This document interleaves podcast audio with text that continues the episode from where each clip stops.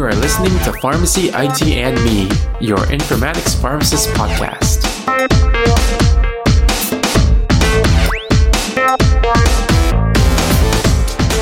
To another episode of Pharmacy IT and Me. And as with every episode, we start off this one stating that the intended audience is everybody. And today we'll be speaking with our special guest and my actual classmate from pharmacy school is uh, Dr. Jason Leibowitz on what his role is in the pharmacy technology and informatics and actually sales world. So thank you so much again for taking some time to be on the podcast, Jason. How are you doing today? Hi, Tony. I'm doing great. Thanks for uh, for having me. Yeah, of course. I guess for the listeners, can you tell them a little bit about yourself and, you know, just where you are today and how you got there? Yeah, happy to do that as Tony, as you mentioned, you know, it's been some years since we graduated, completed our PharmDs from USC. And since completing that pharmacy education, I've done a few different things from management consulting to software sales to now supporting my company's medical affairs team as a medical science liaison, interacting with clinicians in the field. So I've been a field based employee for the past five years. And today supporting the diabetes care and digital health business for Becton Dickinson, uh, or BD.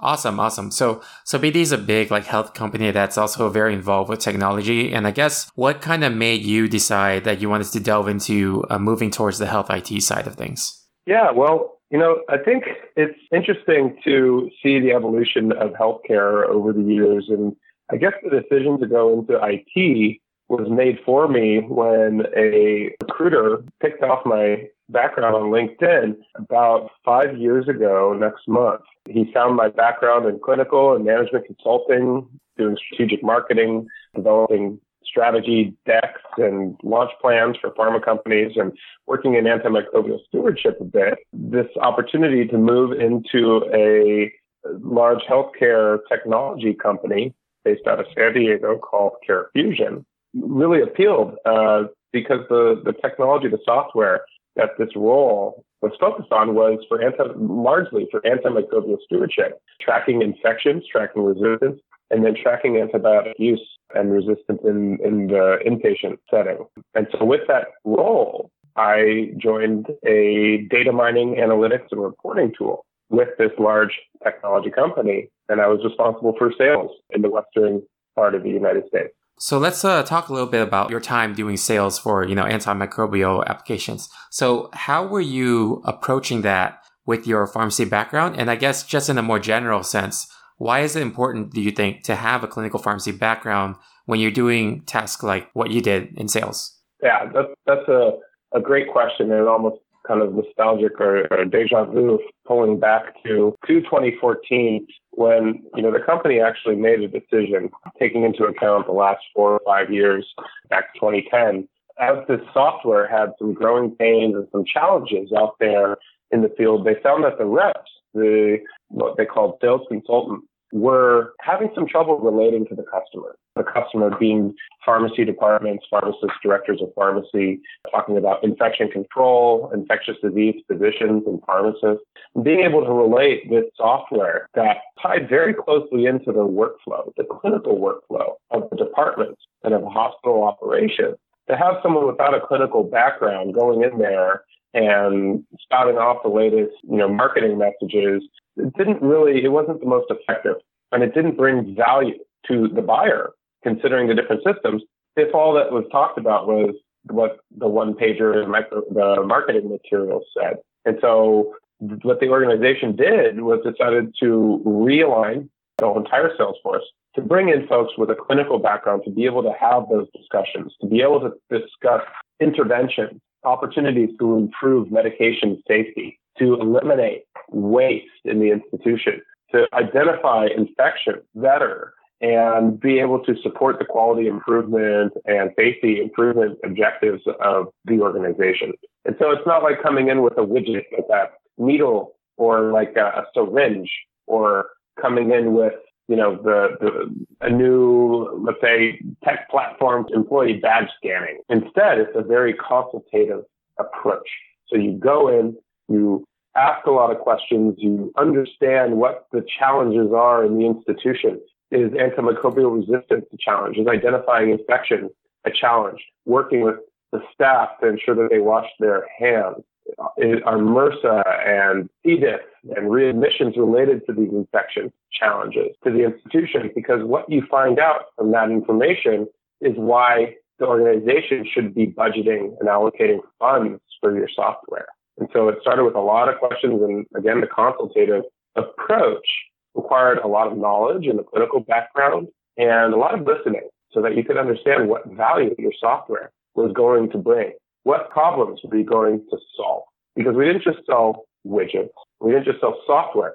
We sold a solution. And that solution could be aligned to, to any number of things, depending on what the organization and depending on who your customer was. Awesome. So I guess for your your background in just being a pharmacist, were there any specific scenarios that you experienced where I guess your your customer or your client showed appreciation for having that clinical background in your sales? I mean, when you ask for specific, I could tell you a number of different scenarios where the institution had issues with staffing, with getting, uh, having the staff in place to be able to improve the, let's just say the, the sample collection for C. diff, right? If you take too many samples when patients first admitted, and let's say they have diarrhea, but you're testing C. diff too much, you're going to have too many coughs. Let's say you just wait on testing C. diff when a patient's admitted and you wait till day three or four and that's the first time someone notices the patient has diarrhea or something of that nature. And the patient has C. diff. Well, after day three or four, it's defined as a hospital acquired infection. So the differences on the quality performance of the institution are major if there's a process issue, if they should be testing before day three. If there's an outbreak of MRSA, or let's say you're tracking infections month on month, but you're looking at the whole hospital maybe your numbers look consistent and your numbers maybe look look at you know X number of infections for the number of beds. But if you actually looked at each unit, nursing unit, you'd notice that those numbers were actually fluctuating. So being able to pick up those kinds of insights was what software could bring.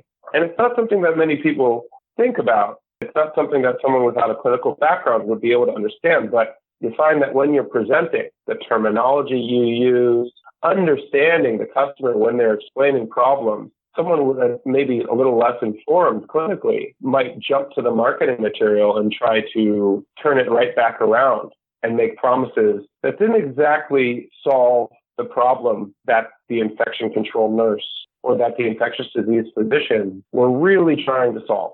So aligning those those problems with the right solution, it could come in so many different ways. Thank you for sharing that. And from my understanding, I think you told me that you are also in a program, I think at Cedars, right? Yeah, so so I'll be finishing up a master's program at Cedars. It's the first class they're graduating in the next, well, we're graduating in the next month or so. The master's project in health delivery science. And so uh, health delivery science and digital health. And really what it pulls in from is uh, it takes academic theory, which may involve applied epidemiology or health outcomes research, cost effectiveness analysis and modeling, Markov models, tornado diagrams, and understanding where maybe what a lab test or a drug should be priced at. They might call cost sensitivity analysis to understand where the best cost, the best price is for a product giving X efficacy or X safety, right? The value that that product brings uh, anything healthcare financing and value. We had a digital health course. And really what, this, what this academic theory pulls in is with this background, being able to take sort of a, a pragmatic problem solving approach. And it requires team science, shared decision making among diverse stakeholders, strong interpersonal communication skills. So being able to communicate effectively with different stakeholders across an organization, which a health system has professionals, highly credentialed professionals from one bit, from one department to the next. So how can a multidisciplinary team become high performing when you pull in nursing and pharmacy, administration, maybe a, the physician group, which has maybe different financial incentives to perform, especially in today's competitive environment. And so, you know, looking at the tools to integrate new technology and standardize, standardize them across the health system and really pulling in the mechanics of American healthcare, healthcare financing with the Affordable Care Act and taking all of those tools to understand how to effectively evaluate, measure, and recommend new technologies. And so health decision or um, health delivery science is the title of degree. It's a master's, uh, an MS degree in our accredited program. And well, since I'm focused in diabetes care and digital health right now, I'll be doing uh, my master's a capstone project focusing on the available insulin titration apps out there designed to get patients with diabetes uh, titrated up on their insulin to the appropriate dose to for, for, the appropriate insulin dose they're supposed to be on, targeting whatever their glycemic uh, goal or A1C goal is with the provider. Because what we find is that despite clear recommendations from the American Diabetes Association that a vast majority of patients can be on insulin for years and never quite reach their A1C goal. What's nice with this program, and I, I kind of stumbled into this program a couple of years ago, and what I was doing in my when I was in my sales role is looking for ways to bring that blend of sales experience and clinical background maybe to a startup. And so I started looking at the different startups that were out there going to digital health meetups around what they call Silicon Beach, right? Or uh, Santa Monica, Venice area. A lot of startup activity when Snapchat IPO'd and, and everyone, all the millennials folks started moving to the end. They have a lot of talent. So I started being curious and trying to find maybe the next unicorn digital health startup. It was a little difficult reading through everything, but when Cedars presented itself, Cedars has an affiliation with Techstars, and Techstars is a general, you know, incubator company where startups can go with funding and, and have a place to work and, and with venture funding and, and maybe limited funding go and expand. And Cedars has an exclusive healthcare partnership with Techstars. And so has about 10 startups every year in that program. And so understanding this master's program, have the opportunity to meet and work with a number of these startups along with the academic coursework, the curriculum just seemed like a wonderful opportunity to uh, grow my education and, and keep learning after spending about three or four years in sales. Awesome. Wow. Wow, that's a lot of experience. And I guess you're going through the master's program now and you've had experience in sales and you kind of went through that a non-traditional route of getting into the uh, health IT field. So if there was any like students right now that are still in school and they're thinking of going towards that route, or maybe even other pharmacists who kind of was kind of is working a different career path now, but they want to slowly move into health IT. Do you, from your experience, do you have any advice for them? Yeah, yeah. I think one of the things, and I, met with a couple of students this past weekend at the APHA annual meeting in Seattle, and I think you, you could go a couple about it a, a few, a number of ways. For one, if you have it in you and you have diligence and maybe you have a, a computer background uh, or a, a tech-friendly background, you can start learning how to code, do some basic coding. That's something I haven't done, but you know, I'm always in awe of the folks if you follow on Medium or any of the news sources, Free Code Camp, for example, Free Code Camp, or if you go on Coursera, there's a number of different courses that are supportive for learning to code. I'd also say that if you can get in on a, in a health system or a hospital or reach out to your informatics department. In my master's program at Cedars, we get to work with the Enterprise IS or Information Systems team and the EIS physicians and getting on projects with them or finding a job in a health system where you can start to have exposure to informatics. Tony, that's right up your alley. But as they are students, that's one path you can take from the coding and informatics exposure. What I did is I went and started applying to pharma companies. And in school, I was able to do a managed care internship, auditing PBMs on behalf of the employers that purchased the pharmacy benefits, ensuring that the pharmacy benefits were actually overseeing the formulary according to what the contract stated they should be approving or, or, or funding for the employees, pharmaceutical ones. That moved into Allergan and did some work in global strategic marketing and health outcomes research. And what that did is set me up to go into management consulting out of school. You know, the learning curve when you go into consulting is so steep. You learn so much so fast to, so you can keep up and start billing out customers. That, that was another avenue to take. And so if you go out there and start applying to pharma, you'll find that a lot of pharma companies, which have arguably the most funding for research and innovation among anyone else in the industry, is that these companies, pharma companies, are starting to invest in digital. They're starting to invest in smarter ways to target their reps to physicians, to help the reps know their physicians better, understand what messages physicians like to hear, to understand sentiment analysis on Twitter and on Facebook and how the company, the pharma company needs to brand both its drug and itself. And you might see commercials even today on from the pharmaceutical manufacturers of America talking about innovation and how it comes from here. And arguably our prices for our pharmaceuticals are dramatically higher here than they are in a lot of other places. And there's, you know, managed care dynamics, uh, insurance landscape is very, very different here that drive a lot of that. But if you're still in school, you're a pharmacy student, you're looking for ways, you know, you can reach out to folks, you can reach out to people on LinkedIn. You know, it never hurts to introduce yourself, see someone that aligns with your work. Now, don't go and blindly ask for you know, uh, job recommendations or career counseling or things like that from random people on LinkedIn. But if you've taken some initiative, maybe you've focused one of your school projects in an area that you've been curious about.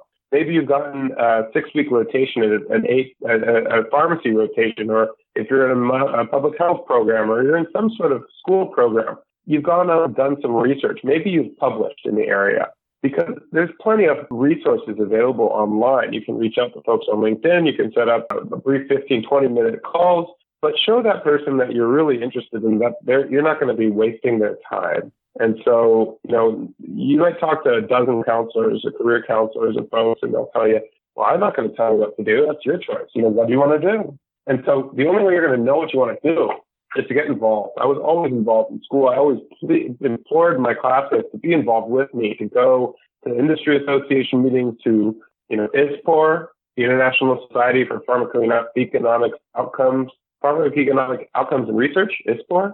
You go to these things, AMCP, and you see what's out there. You learn and you see what it's like to work at those jobs. You don't believe after three or four years of graduating how many people add you on LinkedIn after you're in the working world because they want to know what you're doing.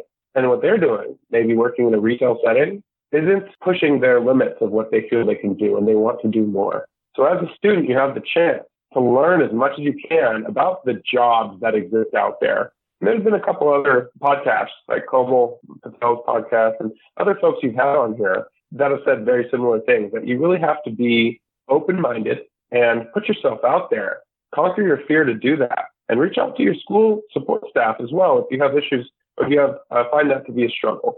I also tell people if you think you want to do a residency, I fully support that.